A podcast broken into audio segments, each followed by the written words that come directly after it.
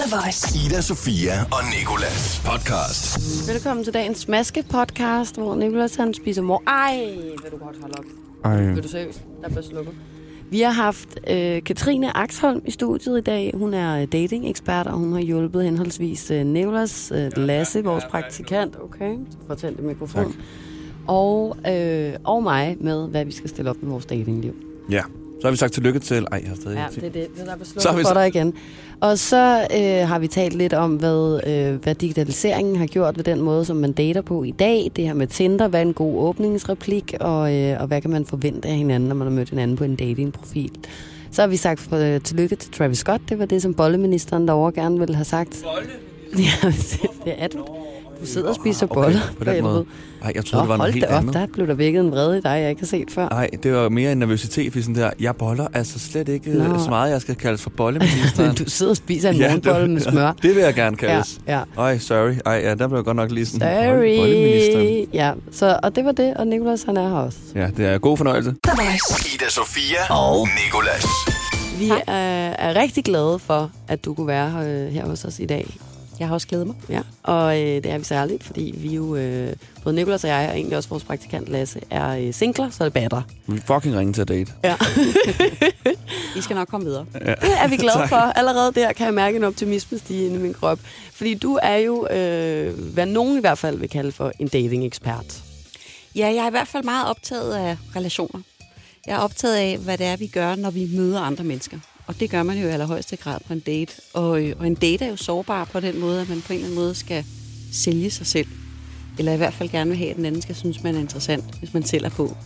Og det synes jeg er rigtig interessant, fordi der sker alt muligt hormonelt og i kontakten, når man møder et andet menneske. Så ja, det synes jeg er spændende. Og Katrine, hvad er det, dine titler er? Helt officielt. Ja, helt overordnet er jeg parterapeut. Og det er jeg, fordi jeg hjælper par med deres kærlighedsliv. Og der kommer både nogle til mig, der lige har mødtes, og som gerne vil lære at gøre noget andet, end det de gjorde i deres tidlige forhold. Og nogen, som har været sammen i rigtig lang tid. Og så skriver jeg bøger, og jeg laver grupper, både for kvinder og for mænd, hvor de kan arbejde med sig selv sammen med nogle andre. Okay. Det er faktisk interessant, det der med, at du laver grupper, hvor at man kan komme og så alene næsten blive indstillet på at blive dygtigere til at være i relationer, eller hvad? Ja, og jeg laver nogle grupper for single kvinder, og det er fordi det mest er kvinder, der er interesseret i at arbejde med sig selv på den måde. Men single kvinder, det hedder Derfor er du stadig single, hvor de kan arbejde med, hvorfor det ikke er lykkedes med kærlighed endnu. Og det er kvinder i 30'erne, som stadig gerne vil have mand, familie og børn, men hvor det ikke er lykkedes endnu. Og det handler jo om et eller andet. Vi er jo i livet af en årsag. Vi er i relationer af en årsag. Vi gør noget bestemt, fordi det er det, vi har lært. Hvad kan det oftest være for nogle problemstillinger, som de her kvinder skal arbejde med? Jamen det er, hvis man er bange for at give sig hen og lukke et andet menneske ind i hjertet, fordi det er sårbart, og fordi man kan blive afvist og forladt, så er det jo meget nemmere at holde dem i en armslængde ud fra kroppen. Det kan også være, hvis man er vokset op i en familie, hvor far og mor ikke var særlig gode til kærligheden, så er det forbillede, man har haft, man har med sig fra sin barndom, og så kan det føles farligt at være tæt på et andet menneske. Det bliver spændende det her. Ja. Får du egentlig tit spørgsmålet om dit eget forhold? Jeg tænker, når man sådan lige hører sådan en dating-ekspert, et parterapeut, tænker man, hold op, hendes forhold, det må være det bedste overhovedet i hele verden. Ja, det hører jeg hører tit. Og så hører jeg tit spørgsmål til, eller sådan, hvad er din mand egentlig for en? Hvordan må det være at være gift med sådan en som mig? Han må være god. Ja, det er han også. Vi har været sammen i over 20 år, og jeg er meget glad for ham. Og vi har jo store børn sammen. Og det er klart, jeg practice what I preach, altså det er jeg jo nødt til at gøre, eller ikke nødt til, men det gør jeg, fordi det virker. Ja, selvfølgelig. Og det betyder, at vi har selvfølgelig han er også meget irriterende og sådan noget, men vi har et meget godt fundament, fordi vi taler om det, der foregår imellem os. Vi får ryddet op undervejs, så der hober sig ikke ting op under gulvtæppet. Føler du så nogle gange, det kan være en udfordring, at du nu har været sammen med din mand i 20 år, og så nu skal råde sådan folk, der er single? Altså, med at tiderne er skiftet, der er kommet nye medier, Tinder, skal vi også tale om Tinder og sådan noget. Føler du, det godt kan være lidt en udfordring nogle gange, at man måske ikke er så meget med, eller sådan selv har oplevet det på egen krop i lang tid? Ja, det er helt klart, det ville jo være en udfordring, hvis jeg skulle ud på datingmarkedet nu, fordi jeg ville jo være helt fra den. Jeg har også mødt ham på Hedengangene Momatra i København i 1989, og det er jo noget andet at mødes i dag med alle de der muligheder, der er også på nettet, ikke? Jo, lige præcis. Jeg føler mig som en oldtidsfund. Ida Sofia og Nicolas. Vi siger lige hurtigt tillykke til Travis Scott og hans 28 år, for det fortjener han sgu. Stort tillykke. No matter what goes down in your life, no matter what might come your way, all you gotta do is go sicko mode on a motherfucker. Kære Travis Scott. Put your fucking hands in the air. Bounce, bounce, bounce, bounce. Yeah, they think shit with all the ice on in the pool. And they get outside when they pull up, they give me news. Yeah, jump out, boys. Tillykke med din 28 års fødselsdag. Vi håber, du får en fanfuld dag. Hej. Med en masse lukkede vinduer. Don't you open up that window. Og du selvfølgelig er omgivet af Stormi, som vi ved er det barn, du har med Kylie Jenner. Det er ærgerligt, du vågnede op med coke i håret og troede, det var lus.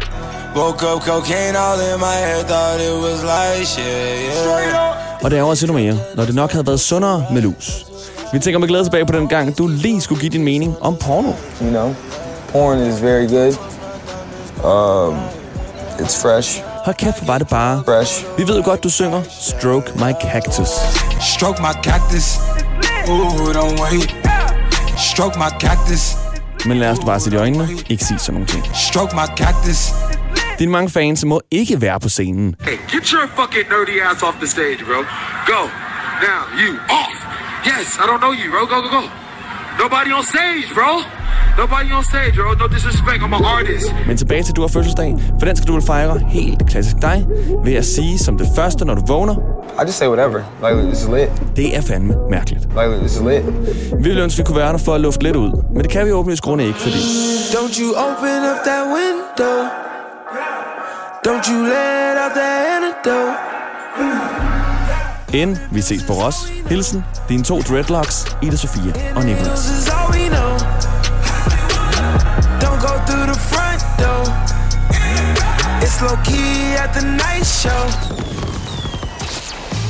Kæmpe stort tillykke til Travis Scott med fødselsdagen i dag. Og Katrine Aksholm, du er jo faktisk her i studiet, fordi vi skal tale om dating. Mm. Men du kender jo også Travis Scott. Personligt? Ja. Ja. I wish. Det ville virkelig give mig noget credit hjemme hos mine teenagebørn. Ja. Ja. Ej, du kender ham på grund af dine teenagebørn, ja, som også skal se ham optræde på Roskilde Festival. Ja. Ligesom Ida og jeg forhåbentlig. Ja, forhåbentlig også. Vi sad nemlig og talte om, hvor vanvittig den mand han er, når han holder koncert. Det er i hvert fald ikke kedeligt, kan man roligt sige. Ida, Sofia og Nicolas. For The Voice. Du er her i studiet, fordi du er parterapeut. Du er også i dagens anledning i hvert fald det, vi vil kalde en dating-ekspert. Mm. Og vi sidder to mennesker her, der begge to er singler. Begge to har en Tinder-profil, og derfor så kunne vi godt tænke os at blive lidt klogere på hele det her fænomen. Og vi kunne starte med at være heldige, hvis du kunne fortælle os lidt om, hvordan digitaliseringen har påvirket den måde, som vi dater på i dag.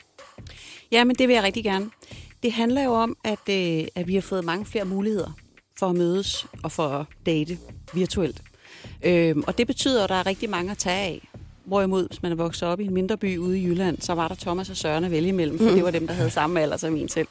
Så der er jo den mulighed, at man kan møde mange flere mennesker, end man ville kunne i virkeligheden. Og man slipper jo også for det der med at skulle gå i byen, som nogen, der har datet meget, bliver træt af på et tidspunkt oftest. Ja. Ulempen ved det er jo det der med, at der altid kunne være en, der var bedre rundt om hjørnet. Så det der med at swipe til højre og til venstre, er jo også, at man hele tiden tænker, når man kunne der være noget, jeg hellere ville have, går jeg glip af noget, hvis jeg ikke hele tiden holder øje med min Tinder-profil. Og derfor kan det meget nemt gå hen og blive meget overfladisk. Det hører jeg i hvert fald mange singler beskrive, det der med, at man bliver mere og mere kritisk, fordi der kan hele tiden komme noget, der er bedre. Og nu talte vi om tidligere, da vi bare lige sad og hyggesnakkede over en sang, det her med, at man jo ret hurtigt kan mærke på en person, hvis de lige snart de kommer ind i rummet, er det her en person, som jeg kan føle mig tiltrukket af, eller ej. Og det føler jeg jo også, at jeg kan på et splitsekund, når jeg sidder og swiper på min Tinder-profil. Men tror du, at det hænger sådan sammen egentlig? Jeg tror, der er stor forskel på, hvem man kan synes har good looks, når man kigger på det på sin telefon, og så når man mødes i virkeligheden. Fordi i virkeligheden, ude i den virkelige verden, der bruger vi jo alt muligt andet også. Jeg nævnte også for jer det der med, at dem vi ikke kan lide lugten af, det er heller ikke nogen, vi matcher DNA-mæssigt.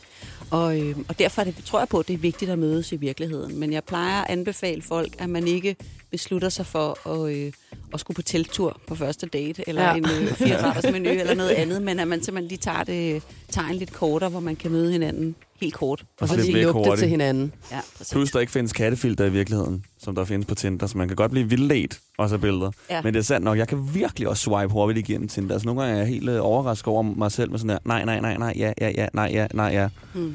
Men er det ikke også sådan lidt, jeg føler sådan lidt, at man også godt ved lidt inderst inde, når man swiper på Tinder, okay, det mest romantiske ville være, hvis jeg gik ud på gaden, så en flot pige, gik over til en sport, hej, kunne du tænke dig at drikke kaffe med mig? Mm. Så jeg tror stadig, selvom det selvfølgelig ødelægger, så er der stadig den her forestilling om, okay, den gode gamle metode er stadig den ægte. Ja, sådan tænker jeg ikke nødvendigvis, det er, det handler om tilgangen til det, for jeg forestiller mig, at det kan være lige så romantisk at have mødtes på Tinder. Det giver bare nogle andre muligheder, end at man skal ud og stoppe nogen på gaden, eller skal i byen på fredag, eller mødes til en eller anden fest et sted, eller noget andet. Jeg tænker på, at det handler om, hvad man lægger i det. Okay. Og tror du, der er forskel på et par, der sådan har mødt hinanden på Tinder, og et par, der har mødt hinanden sådan i virkeligheden, altså sådan fundamentet for deres forhold eller noget? Nej, på ingen måde. Det er fuldstændig samme. Vi gør det samme, om vi mødes i virkeligheden eller på Tinder, fordi på et eller andet tidspunkt, så skal vi jo mødes første gang, og så gør vi det samme, som vi ville have gjort, hvis vi havde mødtes gennem nogle venner eller noget andet. Og nu sidder vi jo her og taler om mennesker, der har mødt hinanden på Tinder. Jeg har faktisk selv flere i min omgangskreds, som bor sammen med folk, de har mødt på Tinder nu og den slags. Så der er altså nogle dejlige historier derude.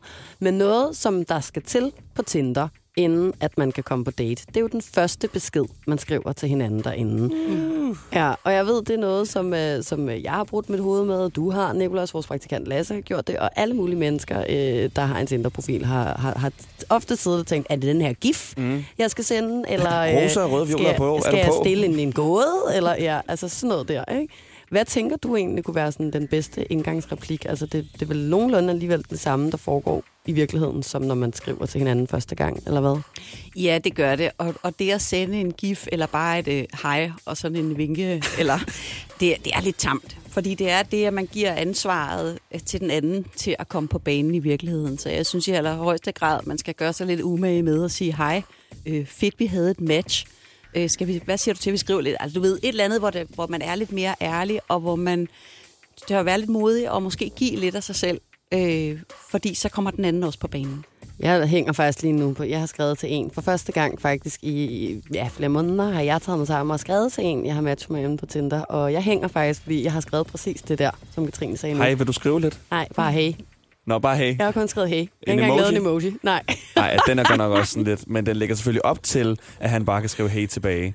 Ja. Men jeg føler sådan lidt nogle gange, at jeg skal skrive noget sjovt. Altså, jeg skal skrive sådan, hvad er dit nummer, så MobilePay lige nogle penge.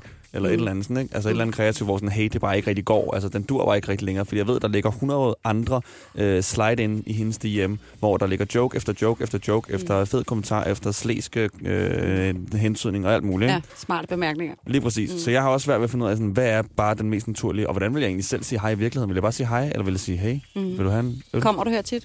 Ja. Det er måske, Men det er måske i virkeligheden en meget god lille regel at have, at man skal prøve at forestille sig, hvis personen stod over for en. Altså, hvad vil man så gøre? Hvordan vil man så indlede en samtale? Så vil man nok ikke bare gå over og sige hey. Ja. Og så bare stå her. Ja, jeg tænker, at hvis man har en grundregel med, at jeg skal give en lille smule, eller jeg skal åbne ballet, eller jeg skal vise en lille snas af, hvem jeg er, eller noget andet. Fordi så har man allerede lagt fundamentet for, hvad er det for en dialog, vi har. Det er ikke bare en, hvor vi sender gifs frem og tilbage, men det er faktisk et sted, hvor jeg godt tør investere lidt, for så også at kunne få noget igen. Ved du hvad, så tror jeg lige, at jeg går ind og retter lidt på den der hey-besked, jeg har sendt, og så ser vi, om det eventuelt kunne bære frugt. Ida, Sofia og Nicolas. For The Voice. Og vi er fuld gang med at tale om digitaliseringens indvirkning på vores datingliv. Vi har i den forbindelse talt om Tinder. Særligt det her med, hvad der er en god indgangsreplik og den slags. Jeg har lært, at jeg ikke bare skal skrive hey, men at jeg måske skal være bedre til at give lidt af mig selv fra starten af, hvilket måske generelt er et problem, jeg har, og noget, jeg skal arbejde med. Og Nicolas, du har også nogle dilemmaer inde på Tinder. Ja, jeg har et meget specifikt det, fordi det er ikke så længe siden, jeg var på Tinder-date, og det gik faktisk ret godt. Altså, det var sådan, du ved, krammet til sidst var næsten kys. Det var sådan, som om begge parter gerne ville, men at det alligevel bare blev kendt, ikke? Så blev det også en lang kendt. Men så efter det, så er der seriøst ingen, der har skrevet. Altså, der er ikke nogen, der har kontaktet. Jeg har liket et billede, hun har lagt op på Instagram. Det er det. Og så er det bare sådan lidt sådan, er det mit job, eller har jeg fuldstændig misforstået det, eller hvordan skal jeg starte lægge ud? Fordi jeg har sådan lidt nok faktisk en indstilling til, at det er manden, der, sådan der både skal åbne samtalen, men også bygge videre på den. Altså, jeg skal også invitere ud på næste date og sådan noget.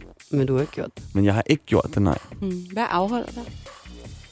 Nok faktisk, at jeg lidt havde håbet på, at hun gjorde det. Ja. Så det der sårbare, der er i at række ud. Ja. Jeg synes, det har været fedt, og tænker, ej, det kan også være ret hyggeligt at se hende igen. Og så sætte røven i klaskehøjde på den måde, at du kunne risikere at blive afvist. Ja, det er nok det også, fordi sådan, at så, jeg vil føle lidt, at det var, hele ville være meget nemmere, hvis hun ligesom gav tegn for sådan, ja, du kan godt skrive igen. Bare. Eller hun var skrevet sådan, tak for i dag, eller skrev første besked, ikke? Jo. Men sådan, jeg har svært ved sådan, at så ligesom skulle gøre arbejdet, netop fordi jeg sådan tænker, prøv at tænke, hvis nu jeg så ikke går videre med det, så er det som jeg ikke sådan, så kommer jeg ikke til at vide, hvis det er gået dårligt. Altså så vil jeg ikke ligesom se afvisningen i øjnene. Ja. Forstår du? Ja, jeg forstår dig fuldstændig. Og det er jo det, der er på spil for os alle sammen. Det er jo det der med, jo mere vigtigt det bliver, jo mere følelsesmæssigt involveret det bliver, jo mere potentiale du kan se i det her, jo mere er der på spil, og dermed jo mere er der også at miste. Hvis det nu var en, der tænkte, det var da meget hyggeligt, og det kan vi da godt drikke kaffe igen, hvis det er det, hun gerne vil, så er det ikke lige så farligt. Så kan du bare skrive, om det kan vi gøre igen en anden gang. Men fordi du tænker, ej, det var ret fedt, hun fandme sød, eller det var et langt kram, det var næsten et kys, det havde været det bedste, så er det jo sårbart. Og derfor bliver det farligt at skrive igen. Problemet er bare, at du ved heller ikke, hvad du går glip af. Nej. Fordi hun kan sidde i den anden ende og være lige så usikker, og tænke, ej, please, skriver han ikke godt snart, og jeg tør fandme ikke, fordi jeg vil ikke virke for ivrig eller desperat. Der er masser af kvinder i slut 20'erne og i 30'erne, og det, de er allermest bange for, det er at virke desperate, fordi vi jo som kvinder har et biologisk ur, der tikker. Og det afholder kvinder rigtig meget fra at tage det første skridt. Fordi de er bange for at skræmme mænd væk? Ja, jeg er bange for at virke som om, jeg skal bare have en sæddonor, for jeg vil rigtig gerne have et barn, eller det skal lykkes med det der mand og familie. Okay. Nå, det vidste jeg faktisk ikke helt. Nej. Men jeg er overrasket over den her konstellation, fordi jeg følte egentlig, at hvis at man ikke skrev, efter man havde været på date, så var det bare, fordi man ikke var interesseret. Men der er simpelthen også nogen, der ikke skriver, efter de har været på date, herunder dig, Nicolas, fordi man har syntes, det var så god en date. Eller? Ja, jeg tror netop, det er fordi, man sådan, at så har jeg sådan, så tænker jeg, eller så bliver jeg usikker på, sådan, er det mig, der ligger for meget i det, og så vil jeg hellere sådan, så venter jeg lige og ser, om hun sådan skriver. Fordi hvis hun så skriver, så har hun tydeligvis også synes, det var nice på en eller anden måde. Ja. Og så er det sådan en men slags... Men du har også synes, det var nice uden at skrive. Jamen det er det. Og så er det sådan en slags go til mig med sådan, at nu kan jeg godt fortsætte-agtigt. Fordi jeg gider heller ikke at virke desperat. Altså jeg gider heller ikke at være... Sådan, jeg vil gerne være wanted. Altså jeg vil gerne være ham, der sådan næsten bliver jagtet i det her, ikke? Så jeg sådan der måske kan slappe mere af i det, eller så jeg ikke behøver måske selv at tænke så meget over, hvordan det er, jeg føler, og hvad jeg synes om forholdet. Fordi så føler jeg, hvis jeg ligger op til næste date, så er det også mig, der sådan der har på en måde ansvaret for, at jeg gerne vil. Altså så er det som, jeg har sagt til hende, nu vil jeg gerne. Ja. Og så har du vist din sårbarhed, og du har vist, du gerne vil hende, og du kan risikere at blive afvist. Og så føler jeg netop, at jeg også sådan der skal arbejde ekstra meget på næste date. Altså, jeg skal sidde med jokesene, jeg skal sidde med kortet fremme, når regningen kommer og sådan noget, ikke? Jo. Så derfor tror jeg lidt, det holder mig tilbage på den måde. Ja. Men hvad synes du, Nicolas, skal gøre så, Katrine? Jamen, det er jo det der med, og når vi går ud i det her marked, så er vi også nødt til at kunne bære og håndtere en afvisning. Fordi det er ikke sikkert, at der er et match. Det er ikke sikkert, at hun har det på samme måde. Problemet er bare, at der er rigtig mange, der netop, som du beskriver her, Nicolas, kommer til at sidde tilbage og vente på den anden. Og så sker der jo ikke noget. På et eller andet tidspunkt, så løber det ud til andet, eller så matcher man med en anden, man begynder at skrive med. Og derfor går I jo glip af rigtig meget, hvis I ikke prøver. Men det er det der med at ture og stille sig frem. Træde ud af mængden, gør sig tydelig, vise hvem man er, og så risikere ikke at få noget af det, eller blive afvist, eller jamen, det var ikke lige noget, det tror jeg ikke rigtigt, det er noget for mig. At kunne bære det kræver noget selvværd, det kræver, at man ikke tager det personligt, men man tænker, okay, det var ikke et match, så går jeg videre, det var fandme ærgerligt, men nu går jeg videre. Vi har jo ofte talt om det her med afvisninger, måske er noget af det aller værste, et menneske kan blive udsat for, og har du nogle redskaber til, hvordan man så sådan skulle håndtere det, hvis nu man tager chancen? Ja, altså det er helt biologisk betinget, det der med at blive afvist, fordi vi har brug for at være en del af flokken. Vi har alle sammen brug for at føle os værdifulde for hinanden og have betydning og sådan noget. Så derfor bliver vi ramt på noget helt biologisk. Og det kan man ikke få til at gå væk. Det er en del af det at være blandt andre mennesker. Det er jo, at man begår fejl, eller man træder ved siden af, og man bliver afvist, og man bliver såret en gang imellem. Så det eneste er at være bevidst om det. Shit, der er meget på spil her. Det er virkelig, hende vil jeg altså virkelig gerne se igen. I dag har jeg en god dag, eller jeg har lyst til at skrive til hende, for jeg vil gerne satse. Fordi der er, altså, hvor intet vinder, våger intet vinder. Altså, man er nødt til at gå ud i det, for også at få noget af det. Og så hvis man ligesom når at få den her afvisning i værste tilfælde, så må man så sige til sig selv, at det er en naturlig ting, og ja. at det er en del af det at være menneske på en eller anden måde. Ja, det gør ondt at blive afvist, det synes vi alle sammen. Mm. Og at øve sig i ikke at tage det personligt. Ikke at tænke, om så er det ikke fordi, der er noget vejen med mig, eller jeg ikke er god nok, eller pæn nok, eller sjov nok, eller klog nok. Men det passede bare ikke lige med hende, eller ham. Så Nicolas. Hun får sgu en besked. Så. Ja, det er godt. Ida, Sofia og Nicolas. Nu har Nicolas siddet lidt med et dilemma, og jeg er faktisk også i talende stund lidt i et selv. Mm. Det er sådan, at jeg også har en Tinder-profil, og for lidt over en måned siden, der mødte jeg en inde på Tinder, og vi har sådan set hinanden sådan, forholdsvis meget i starten, og så er det som om, at det begyndte at fade lidt ud. Mm. Og jeg sådan, har ikke engang sådan helt nået at finde ud af, hvad jeg sådan føler om det, eller sådan andet. Jo, altså jeg kan godt lide ham, og jeg vil gerne se ham igen-agtigt.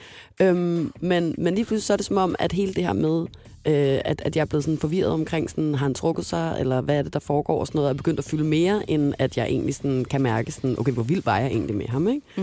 Mm. Og det er sådan, at han for eksempel har været på ferie, så har han ikke lavet andet end at ringe og skrive, og sådan, jeg glæder mig til at komme hjem, savner dig, bla bla bla, og sådan noget. Og så kommer han hjem, og så ses vi én gang, og efter den første gang, vi ses, så er det som om, så har han ikke rigtig spurgt, om vi skal ses igen. Og når jeg har sagt sådan, skal vi ses sådan, og sådan, jeg har lige noget efterkritik på skolen, det bliver lidt sent, og ikke sagt, at jeg kan ses i morgen eller noget, ikke? Og jeg kunne bare godt tænke mig at høre, hvordan aflæser man sådan nogle her signaler, eller hvordan bør man aflæse sådan nogle signaler? For jeg blev bare skræmt væk af det. Jeg er sådan, ved du hvad, så kan du også bare passe dig selv-agtigt, ikke? Mm. Og jeg kan ikke finde ud af, om det sådan, eller skal man være godtroende sådan, og tro på det, og så bare tænke, han har nok bare lidt travlt lige nu, jeg venter bare, eller hvad er sådan bedst at gøre? Ja. Du siger det i virkeligheden meget præcis, og det var lidt af det samme, Nicolas havde op os før. I tolker alt for meget. Ja. Det der med at prøve at finde ud af, hvad der foregår hos den anden, det er en mission impossible. Fordi I har ikke en kinamands chance for at... Det vil være gætværk, det er tolkning, det er bygget på gamle erfaringer, der ikke har noget med ham eller hende at gøre. Så det skal I afholde jer fra. Det skal I bare stoppe med nu. Ja, men det ved jeg godt er svært. Og det er jo svært, fordi det er en måde at beskytte sig på. Fordi hvis man... bare lalleglad hoppet derude og ikke tolket på noget, så risikerer man jo igen, som vi talte om før, at blive massivt afvist. Mm. Så det er noget med at sige, nu er jeg i gang med at tolke. Jeg ved jo ikke, hvordan det er over hos ham eller hende. Og så har jeg sådan et princip om, som både gælder parforhold og gælder dating, som handler om at få fisken på disken. Ja. Og derfor, hvis jeg var dig, så ville jeg skrive til ham og sige, når man, jeg oplever sådan og sådan, eller du har enormt meget på dig på ferie, og jeg er lidt i tvivl om, er du ved at trække dig nu, eller... noget andet. Altså tale om det, der foregår. Mm. Tale om det, man kan mærke indeni, det, man kan blive i tvivl om, i stedet for at tolke. Fordi ellers er vi inde lidt på samme måde, som Nicolas med at sidde og vente på, den anden gør noget. Ja. Det kan være, at han har givet rigtig meget, og synes, han har været på, og han har vist, han gerne vil. Jeg var rigtig sjov på den date. Du var rigtig sjov, ja. Nu handler det ikke om dit dating. Nej, det er rigtigt. Men fordi jeg netop har været på ferie, jeg har skrevet rigtig meget og været på og alt muligt, så kan det være, at han tænker, nu tror jeg altså lige, at jeg klapper hesten lidt og venter lidt på, at der kommer noget fra hende. Fordi du sagde det her med, at man skulle putte fisken på disken, eller fisken på disken, ikke? Begge dele. Og jeg synes faktisk, jeg gjorde lidt det, fordi jeg har sådan nogle veninder, der sagde præcis det samme som mig, som dig. De sagde sådan, Ida, så må du italesætte det, så må du sige til ham, du synes, der er sket en forandring og sådan noget. Og jeg var sådan, det er måske også lidt meget her i starten, og nu virker jeg også som om, at jeg sådan bare sådan over fuldstændig og sådan noget. Og så skrev jeg alligevel sådan en besked, hvor jeg var sådan, jeg synes, du har sendt et mixet signal på det sidste, bla bla bla. Jeg tror måske bare, du ved sådan, jeg kan ikke lige overskue det her, eller sådan, fordi min hjerne netop bare begyndte at gå ud af en eller anden tangent, hvor jeg ikke har nogen kontrol over mine følelser, ikke? Og så skrev han nemlig også tilbage sådan, som du siger nu, jeg tror, du overfortolker en lille smule, og der er ikke noget, og bla bla bla, skrev faktisk en gigantisk roman af en sms tilbage til mig, hvor jeg bare var sådan, okay, blev måske også en lille smule flov der, og sådan, og så... Og så har jeg også trukket mig lidt. Så nu er den jo, der, hvor... At sådan, fordi jeg synes ikke, han har ændret mønster. Han skal bare sådan, jeg kan stadig lide dig lige så godt, som jeg kunne i starten, men sådan er det bare lige en gang imellem. Ja. Og så er jeg jo sådan, okay, fint, men nu skrev jeg den her lange besked, så nu er din tur til at gøre noget, ikke? Og så fik du romanen, og hvad svarede du på den? En gif. En gif. Hey. Så svarede jeg, at jeg ikke kunne overskue at svare på skeden, fordi jeg synes, den var sådan, nu blev det lidt for meget, og vi kunne tage den, hvis vi, når vi sås igen på et tidspunkt. Ja. Og så har vi bare ikke set den anden side. Og jeg har faktisk sådan skrevet sådan om, kan du ses i morgen, for eksempel. Ja. Og så har den igen været sådan, og sådan. Ja. Og så var sådan, ej, men nu har du lige skrevet en lang besked om, at der ikke er noget med sådan, hvorfor kan vi så ikke ses? Altså sådan, nu er det for eksempel en uge siden, ikke? Jo. Men jeg kan bare ikke finde ud af, hvornår jeg sådan skal begynde sådan at være sådan, okay, nu tror jeg så, jeg trækker mig for det her. Ja. Men det der med at have haft sådan en... Den første mailkorrespondance omkring, uha, er du der på? Og jeg har fuldstændig sådan noget. Det betyder jo, at næste gang I ses, så skal I lige tale om, hvordan går det med os? Eller hvordan... Og det er ikke sikkert, at han har særlig meget lyst til det. Ej. Han var jo samme sted. Det er jo i virkeligheden noget, du har stampet op af jorden, det her, ej, med den her usikkerhed. Så derfor tænker han, det er simpelthen på, at jeg går over skolen. Jeg vil skide gerne se en, hun er rigtig sjov og sød og lækker og alt muligt. Men det der med at skulle sidde og snakke om vores problemer på den 8. date eller sådan noget, det kan jeg ikke rigtig overskue. Nej, det er det, der er sket. Jeg er 100 på, det er det, der er sket. Nu ser det lys. Klart, hvad skal jeg så gøre? Skriv til ham, at det handler ikke om, at I skal sidde og gennemtæske jeres parforhold, som ikke rigtig eksisterer endnu. Nej, det kan allerede, jeg ikke. Men at du har lyst til at... Du godt kan se, du nok har... du op med mig? Ja, ja, præcis. At du godt kan se, at du måske fik lavet en storm i et glas vand, og hey, det var sgu ikke min intention. Ej. Så kan vi ikke... vi spoler lige tilbage, så kommer jeg ind i rummet igen og siger hej. Altså, lav lidt nævlast, gør det lidt let. Ja, okay. Så jeg skal blive ved med at have bolden på min banehalvdel og lige prøve. Det er mig, der er kommet til. Det er dig, der fandt på noget. Ja, det var mig, der opdigtede noget der måske ikke var. Ja. Jamen fint. Jamen så fik jeg da den. Okay. Jamen okay. Ida, Sofia og Nicolas. For the Voice. Nu kunne jeg godt tænke mig lige at tage et dilemma op, som jeg simpelthen er blevet bedt om at tage med ind til dig i dag. Og det er sådan, at jeg kender en, som er indgået en... Altså, jeg ved heller ikke, hvornår man kalder noget en relation, og hvornår det bare er, at man lige er begyndt at se hinanden. Eller sådan. Men altså, de har set hinanden nogle gange, og han lagde faktisk ud med at sige sådan... Jamen, jeg er lige kommet ud af et forhold, så derfor synes jeg måske, det er lidt svært, hvis tingene går sådan lidt for hurtigt og sådan noget. Og hun har ligesom fortrængt det. Jeg mindede hende om det i går, og så var hun sådan, gud ja, det kan selvfølgelig også handle lidt om det her, eller sådan. Men hun synes i hvert fald, at det, der foregår lige nu, er som om, hun er ved at blive ghostet. Og så kom vi til at tale om det her med, sådan, hvordan indgår man på den bedste måde en relation til en, der lige er kommet ud af et langt forhold? Det gør man ved at være opmærksom på, eller han eller hende nok har brug for at sunde sig lidt oven på det, der er gået i stykker. Man skal bare vide, at det er et vilkår i det forhold, ligesom det er det, hvis man møder en, der har et barn. Mm. At man skal give den anden lidt tid. Den anden har nok ikke lige så travlt med at få lavet det til et kæresteforhold, og 1, 2, 3 nu vi kærester, som man måske selv er klar til. Nej. Det skal man bare vide. Er der så forskel på, hvis man gerne vil indgå en relation med en, der... selv er slået op med en, eller som er blevet slået op med? Jeg tror, man skal spørge til det. Spørg til, hvordan brudet var, om det var voldsomt, eller kan man godt det? Gik, eller... Ja, jeg synes, man kan gøre alt. Og alt har en konsekvens. Hvis man ikke spørger om det, så får man ikke noget svar. Så kan man gå og gætte, og det blev vi jo enige om. Det blev vi enige om, gang, det skal man holde op med. Det var simpelthen dagens bedste råd, så gengæld. Det der med, at man ikke skal gå og overtænke ting, for det kan man ikke. Ja. Men hvad hedder det? Hvad var det, jeg tænkte på med det her? Nu skal jeg lige have det frem igen. At hvis man er i sådan en relation med en, som er kommet ud af et forhold, kan man godt være det, tror du, uden at man helt automatisk bare bliver til et rebound? Altså fordi sådan, det er der også flere, der sådan bare har sagt til vedkommende her, jeg kender sådan, drop det nu bare, altså du er jo bare hans rebound. Ja, men det kommer an på, hvor klar han er. Så han har været et forhold, hvor det længe ikke rigtig har kørt, og han bare ikke rigtig har kunne få taget sig sammen til at gå sin vej, eller hun har ikke kunnet eller andet. Så kan han jo godt være klar til det. Man kan aldrig vide det. Igen er det jo en tolkning. Så hvis man kan tale åbent om det i forhold. Jeg bliver lidt usikker på, om jeg bare er sådan en stepping stone videre, fordi du ikke kan lide tanken om at være alene, eller hvad det måtte være. Vil du sige noget om det? Eller nej, men sådan er det overhovedet ikke. Så må man jo tro på det, eller lade være. Men igen er det der med, jo mere man tolker, jo mere kan man tage fejl. Og jo mere sindssygt bliver man oven i hovedet. Det gør man, fordi fantasien fejler jo aldrig noget. Det nej, ja. Okay, så det handler om at give den anden plads og tid, og så lade være med at gå og tolke alle mulige ting under sit hoved. Og så spørg, hvor man er i tvivl. Ja, ved du hvad, det tager jeg med mig og fortæller i dag. Så tror jeg bliver lidt populær. Den er god, den der. Bare sige dit eget råd. Fordi hun har bare været meget sådan, kan jeg skrive nu, og kan jeg skrive igen? Nu har jeg ikke hørt fra ham i 4 dage, og sådan, hvor vi faktisk har sagt sådan...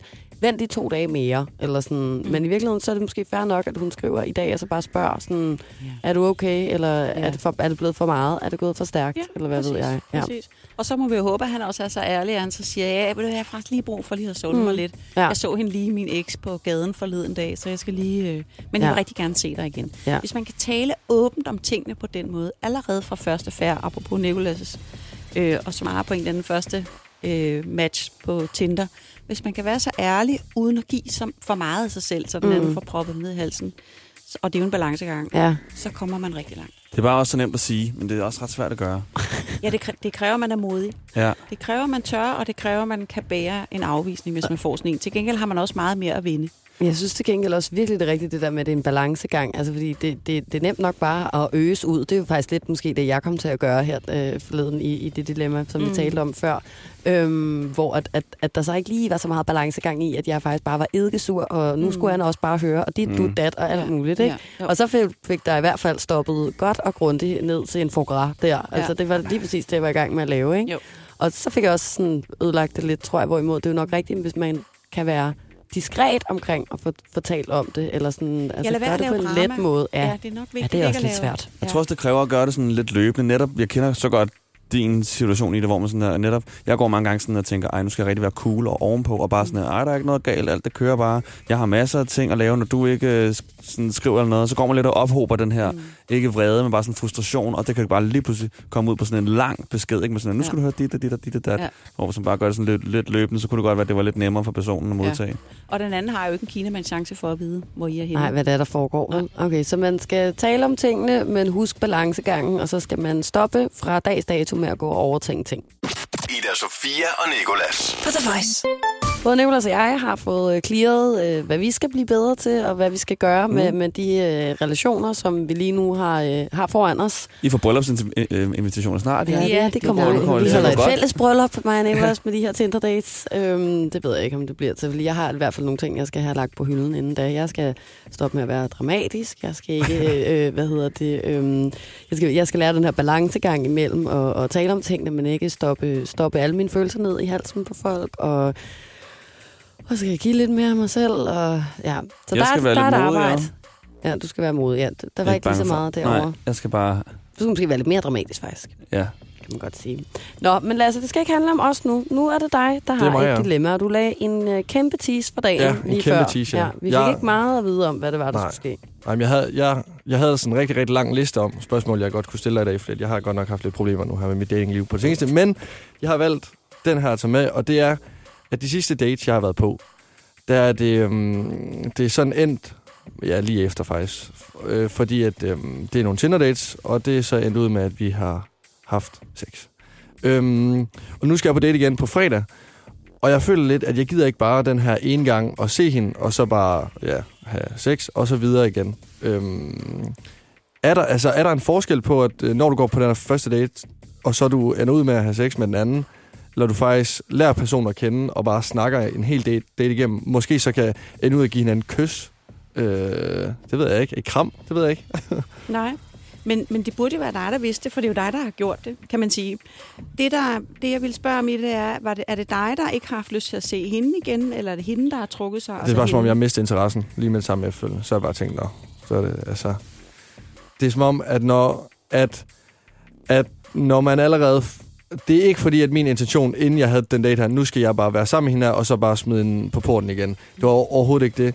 Det er, at jeg føler bare lidt, at interessen går hurtigt af det igen, når man allerede ikke opnår det, man gerne vil have, men allerede har sex på første date. Ja. Altså, jeg synes ikke, det bliver interesseret mere efterfølgende, så tænker jeg sådan, okay, det var bare det. Så det, du egentlig måske gerne vil høre, er, hvordan du sådan kan få opretholdt det. Det er ikke, fordi jeg sidder her og tænker, prøv at de vil bare... Det er lige snart, når jeg går ind ad døren, så trækker de allerede bare tøjet af mig. Ja. Jeg er så tiltrukken det hele. Det er ikke det, jeg sidder og siger, men nej. Men hvad er det spørgsmål?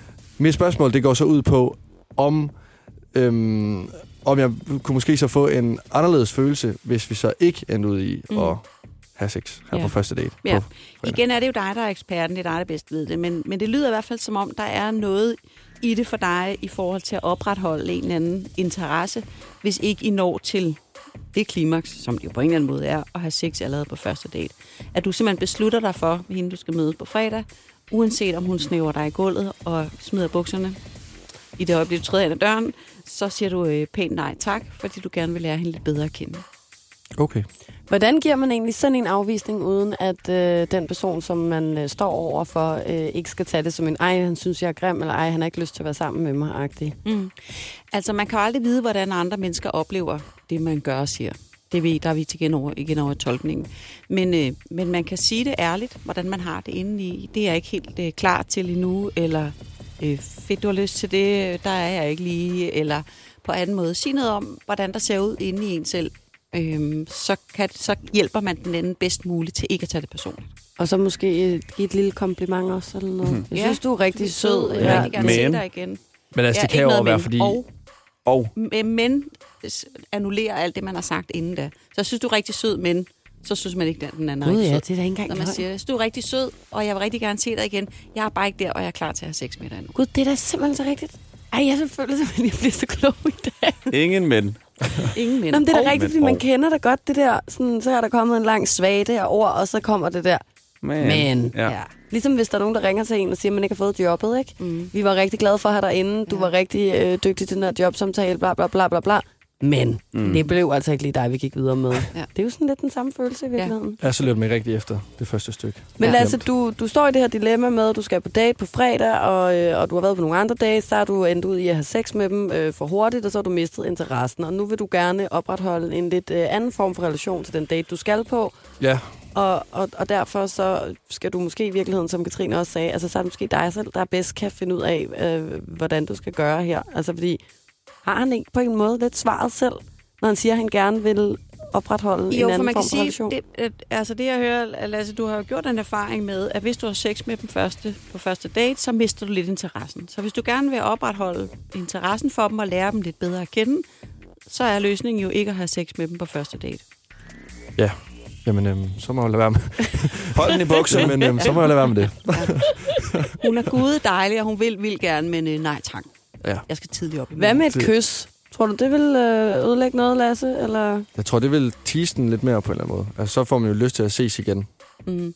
Jeg føler bare, jeg ved ikke, den mister... Det var, altså, så får man den her følelse. Det var godt nok nemt uden at virke. Ja. Uden at lyde som en klovn. Men man får lidt den her følelse. Det var godt nok nemt. Det her. Mm. Kan vide, om hvis du så ikke havde haft sex med dem, som du nu har haft sex med, og havde ventet lidt, om det så faktisk var blevet til noget seriøst, eller om det så, når du så endelig havde sex med dem, om det så, du ville få samme følelse? Ja, det var lidt det, fordi det kan jo godt være, at jeg bare i bund og grund ikke var interesseret. Altså, det bare... det vil jo vise sig, og derfor er det jo en god idé at eksperimentere lidt med det. Og lidt tilbage til det, jeg nævnte tidligere med biologien. Mm. For mænd er der jo noget jagt i det der med at opnå. Nå, men hende kunne jeg også godt få. Ja, fordi jeg føler, at hvis en pige er alt for påtrængende og vil for meget, så skubber jeg nok væk. Ja. Så synes de, stop nu. Men jeg ved så også omvendt, at jeg tror også i mange tilfælde, der er jeg for meget og for påtrængende. Ja, der sidder vi er alle sammen meget påtrængende herinde. Ja. I vil virkelig gerne. Ja. Så ja. Jeg elsker, at det blev dagens sidste ord næsten for Katrine Aksholm. Sådan, I vil virkelig gerne. I har gode intentioner. Men hvor dygtige vi er til det ved jeg ikke. Lasse, jeg håber, din date kommer til at gå rigtig godt, og jeg synes, at du skal prøve at lytte til det, Katrine sagde her med. Sådan, så tag det stille og roligt og hold den i buksen på første date, og så se, om det måske hjælper på det, ikke? Det gør jeg. Og så kan du fiske efter et lille kys, hvis det skulle være. Ja. Bare gå med trutmund hele tiden. Jeg synes i hvert fald, det har været en kæmpe fornøjelse at have dig i studiet, Katrine. Jeg har personligt lært en hel masse. Ida Sofia og Nicolas. Jeg håber, at du er blevet klogere, eller i hvert fald underholdt af vores podcast. Og vi er glade for, at du har lyst til at lytte med. Det Nicolas vil sige nu er... Vi ses på Tinder. Ja. Nej. Jo. Det her... Ida Sofia og Nicolas podcast. Ida Sofia og Nicolas. Hverdag fra 6 til 10 på The Voice, Danmarks hitstation.